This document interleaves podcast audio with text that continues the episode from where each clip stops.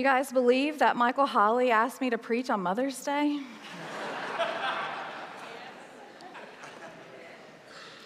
no, I'm glad to because this gives Ross Furio one more Sunday at home on his paternity leave with his family, so it's a good thing for them. Um, our mothers and the women who love us often bring to mind for us thoughts of comfort and safety and care.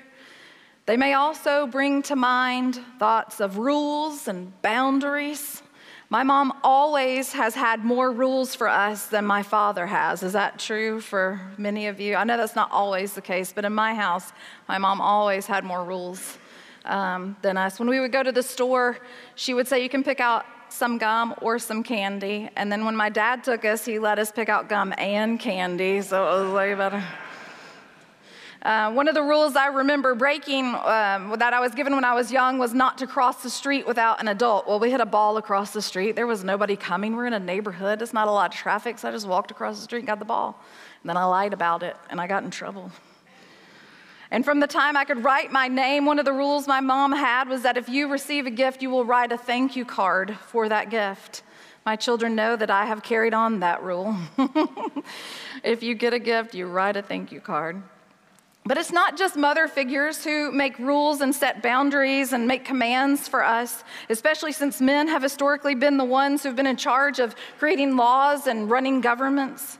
And society as a whole sets formal and informal rules um, and laws for us to follow. And the passage today both breaks some of the rules of its time and serves as the foundation of an expectation that has been placed on us within the church community and to some extent to the, by the larger culture, and that is to be a good Samaritan. This is the next in our series of parables in the Gospels. And this idea, this, uh, this command to be a good Samaritan that we hear people share with us, it's meant to tell us that we ought to do nice things for other people and we should care for folks.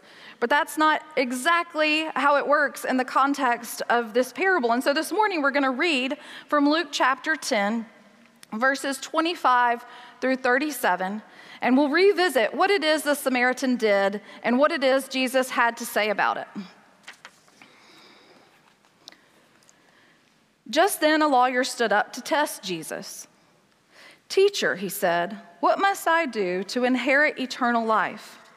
And Jesus said to him, What is written in the law? What do you read there?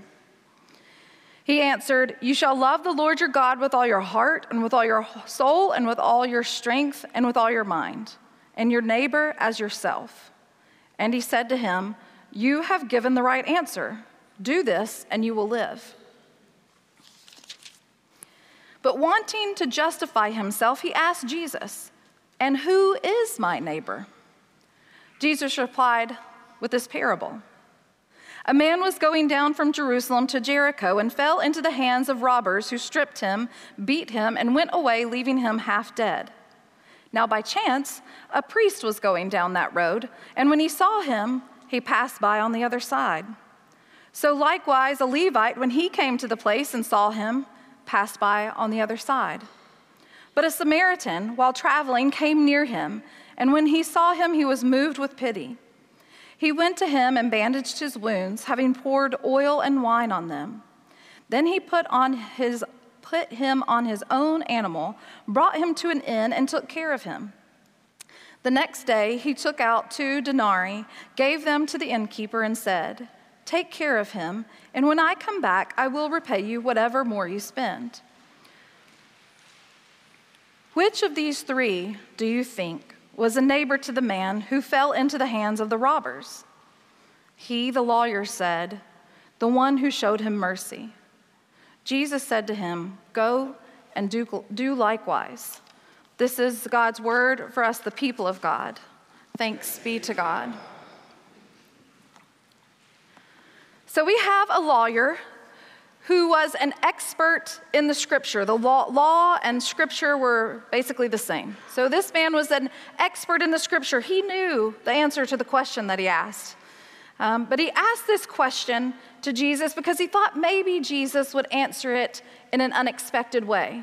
It was a standard question that had a standard answer. It was sort of a process of teaching. The, t- the rabbi would ask this question, and the students or disciples would reply with a standard answer. But um, Jesus answered this question, as the Gospels tell us Jesus had the tendency to do, with another question may make us think of our counselors and our therapists today. we go to them, we want all these answers about what we need to do, and they just sit there and ask us questions like, What? No, I want you to tell me what to do. But that response, that question that Jesus responded with, seemed to bring the lawyer and Jesus to a place of agreement and consensus because the lawyer answered with an expansion of the scripture from Deuteronomy chapter 6, verse 5, which talks about loving God with your whole self, and Leviticus chapter 19, verse 18, which talks about loving your neighbor as yourself. And so they were in a good place. It was all good. They could have just left it right there and been pals and gone on with their lives. But the lawyer persisted. And who exactly counts as my neighbor? He asked. Well, and we know the response that Jesus gave. We know the story that he tells. If we've grown up in the church at all, we've heard this story of the Good Samaritan in Sunday school or children's church or in worship or certainly in vacation Bible school, somewhere along the way. We know that a man was going down from the city of Jerusalem into, toward Jericho along a road that is full of twists and turns. You should look it up. Google the road from, Jericho, uh, from Jerusalem to Jericho um, and look at the images that you find. There's big hills on one side and a deep valley on the other, and it's just twists and turns. It's very easy for someone to hide around one of the turns behind a hill and ambush you. And if they did, there was nowhere to run. What are you going to do? Scramble up the hill or jump? I mean, there was nowhere to go. And so it was a dangerous route, and it was a fearful situation for most people um, who traveled that way. But Jesus, in retelling this parable that we, or in telling this parable, said, by chance, after he talked about, um, told how the man who was traveling was attacked and robbed and left, for left half dead, he used the phrase by chance. By chance, a priest was walking down the same road. And so this phrase, by chance, signals hope. You think the next part of the story is going to be by chance there was a priest and he's saved. But the priest continues on and doesn't help the man, and a Levite does the same thing. And then here comes a Samaritan. Well, if the priest and the Levite, who you would expect to receive mercy and grace from, did not help this man, then the Jewish listeners to this parable would not have been thinking at all that there was any hope in the appearance of a Samaritan man. The hatred between Jews and Samaritans had been there for hundreds of years. Samaritans were considered unclean people. They were descendants of mixed marriages that followed from Assyrian settlements of people from all around the region um, and the, after the fall of the northern kingdom. And that meant that the Samaritans, these people had married people who worshiped other gods, and they had mixed in those religious practices and beliefs with their own, and making them, in the eyes of the Jewish community, unfaithful and unclean. And the feeling of um, hatred was mutual. It wasn't just that the Jewish people looked at Samaritans with distaste and, and disgust, but they looked at the Jewish people with the same. Um, with the same feelings. In Luke chapter 9, it records an occasion where Jesus himself experienced this. Um, a Samaritan town refused to receive him um, on his way to Jerusalem. James and John, the disciples, wanted Jesus to call down fire from heaven on these folks because they would not receive Jesus. And Jesus just rebuked his disciples, told them to hush up. So, Samaritans were enemy number one. So, this social directive that we have to be a good Samaritan, because the idea is that a, a, Samaritan is someone who is good, who is caring, who is kind and merciful. That really doesn't make sense given this context at all, because no one at the time would have encouraged folks to be a Samaritan of any sort, a good or bad or anything, because Samaritan in general was a negative thing. So that's why this parable was seen as radical. Jesus used a Samaritan man as an example of someone from whom we should learn, from whom the Jewish scholars, the scriptural experts, should learn. When Jesus asked the lawyer, after telling the parable about this person um, who was a neighbor, and, and said, who, who was the person that was the neighbor for this man? And the lawyer wouldn't even say the name Samaritan. He just said the one who showed him mercy. The lawyer tried to trick or to test Jesus with his question about neighbors, but Jesus turned it around on him and tricked him instead. One Bible scholar wrote Jesus turned the issue from the boundaries of required neighborliness to the essential nature of neighborliness. Neighbors are defined actively, not passively. The lawyer wanted to say the neighbors are the people of God, or the Jewish people who are connected with me and who are connected with the kingdom of God. But Jesus says neighbors are those who are active, who demonstrate care and love and mercy for others. And with this parable, Jesus expanded the idea of neighbor and who God's grace is for. He introduced a new vision of what it means to be Israel or to be God's people. The lawyer's initial question, remember, was How do I inherit eternal life?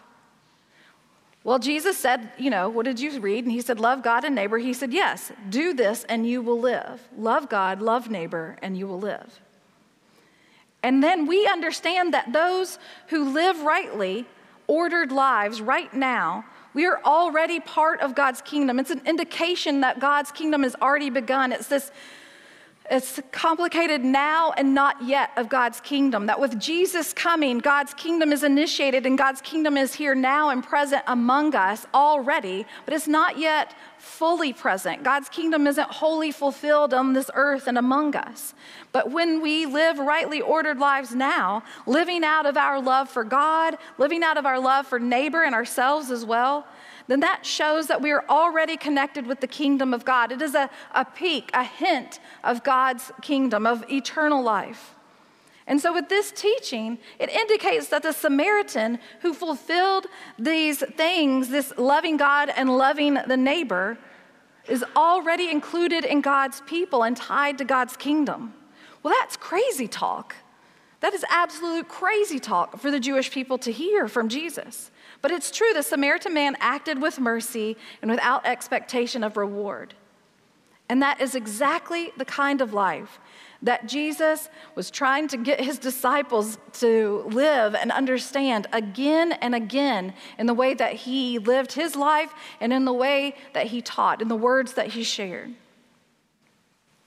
Now, Luke follows this parable. If you'll continue reading in your Bible, you'll see that Luke follows this parable with the story of Mary and Martha. That's usually a good Mother's Day one, right? Women fussing over who's doing the dishes or something.